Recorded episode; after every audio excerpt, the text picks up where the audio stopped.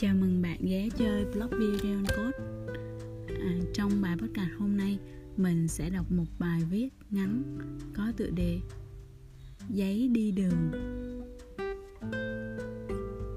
Trong lúc tình hình dịch bệnh đang diễn ra căng thẳng khắp nơi Trên đất nước Và lệnh giới nghiêm được ban hành ở nhiều nơi Thì ở nhà chính là biện pháp an toàn nhất.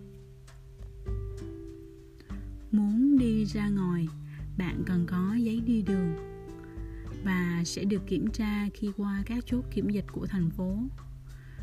Cũng như sẽ được bắt chờ kiểm tra trên đường khi đội tuần tra đang đi làm nhiệm vụ, gặp bạn. Vậy thì bạn có cần giấy đi đường chưa? Nếu câu trả lời là chưa thì bạn chính là người đang được hưởng sự bình an và hạnh phúc. Vì sao lại thế? Giấy đi đường trong thời gian giới nghiêm của thành phố sẽ được các cơ quan thẩm quyền cấp, gọi vui là đội đặc nhiệm cấp. Và chị mình nằm trong đội đó, chị nói, chờ đất nước không còn bóng dịch chị sẽ về lo lắng cho gia đình nhiều hơn. Trong lúc này, được về nhà mỗi ngày để ngủ và để thấy mặt con, chính là niềm hạnh phúc. Là thành viên trong đội đặc nhiệm cấp giấy đi đường nên chị biết.